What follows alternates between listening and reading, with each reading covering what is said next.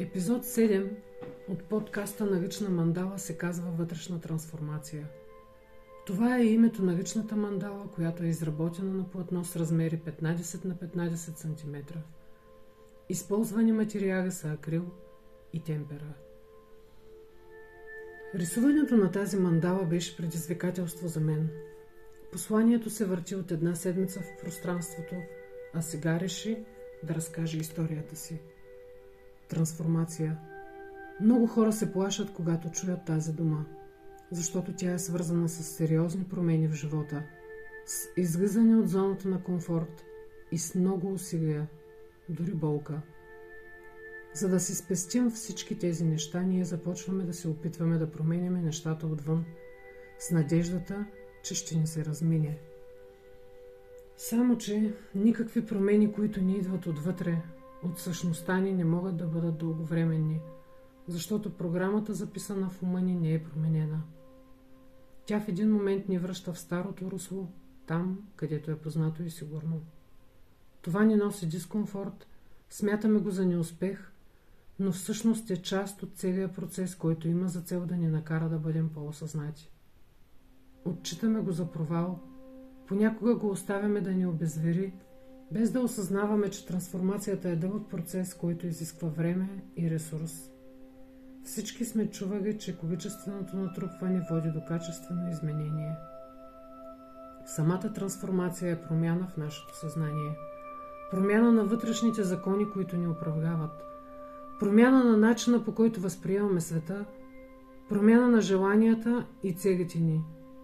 Ако я разглеждаме по този начин, тя е своеобразна смърт, защото за да дойде новото, старото трябва да се е отишло за винаги, освобождавайки нужното пространство.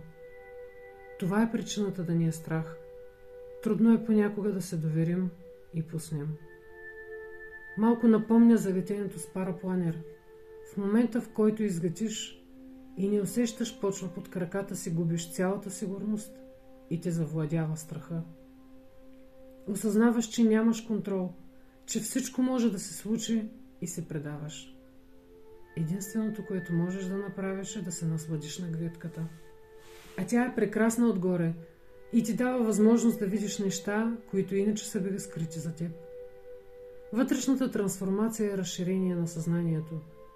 Когато промениш начина по който виждаш нещата, нещата, които виждаш, се променят.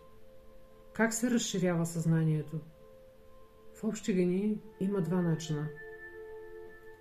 Самите ние, осъзнавайки необходимостта от промяната, ставаме търсачи.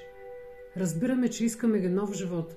Трябва да се откажем от досегашния, защото това, което сме получили е резултат от това, което сме. Искаме ли по-високи доходи, взаимоотношения, външен вид. Е добре да открием блокажите в нас, които ни пречат да ги постигнем. Има много начини, по които можем да го направим.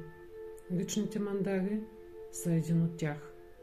Важно е да действаме, а нужното ще дойде в точния момент. Ако не го направим, идва вариант 2. Вселената започва да ни създава различни ситуации, в които да се променим. Можем да загубим работа, близък човек, имот. Вариантите са много и всеки по един или по друг начин е преживявал такава буря в живота си. Буря – след която всичко е различно. Вторият вариант е малко по-хард, но има хора, които го предпочитат. Там нещата стават от раз. Да, доста по-болезнени са, но това е следствие от нашия избор, нали? Животът е едно непрестанно движение и във всеки един момент е различен. Докато пече слънце, може да завари дъжд, а след него да изгрее дъга. Едва ли слънцето се инати и съпротивлява, когато го смени дъжда, защото то не изчезва. Просто се скрива, за да се почине. От нас се иска да правим същото. Да се движим с ритъма на времето, в което живеем. Да се развиваме и обогатяваме постоянно, защото само развитието ни води към прогрес. Всеки един нов ден не се дава възможност да преживеем нещо различно. Нека не го пропускаме – защото друг шанс може и да няма, нали? Избора е наш, както и последствията от него. Който желая може да опита прекрасна и много трансформираща практика, идеята за която ми дойде от един сериал. Нужен ви е гъст, химикал, малко свободно време и разбира се желание. Всеки един от нас има ситуации в живота си, за които съжалява, в които му се иска да е поступил по друг начин. Тази практика ви дава възможност да го направите. Вземете гъста и напишете всички такива ситуации, всички съжаления, които имате. Обикновено ние ги знаем, защото много пъти сме ги преговаряли в главата си.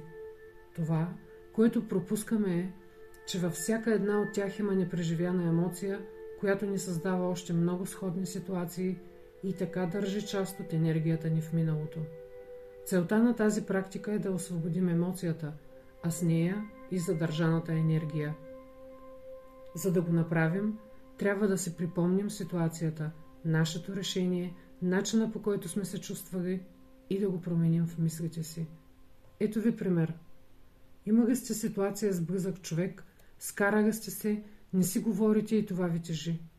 Осъзнавате, че е можело да постъпите по друг начин и да спестите на себе си и на другия много болка. Представете си ситуацията и си задавате въпрос как се чувствате. Бъдете честни пред себе си. Може да изречете на глас «Аз съм гневна, тъжна, ядосана, страх ме е, изплашена съм». Това е важно, защото до сега емоцията е работила в фонов режим без да я осъзнавате. Тя е притеглила част от енергията ви, за да може да бъде подтисната. Когато я назовете на глас, силата я изчезва, защото вече е видима. Това е и момента, в който можете да я освободите.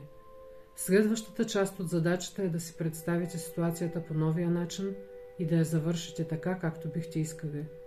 Наблюдавайте как се чувствате. Промени ли се състоянието ви?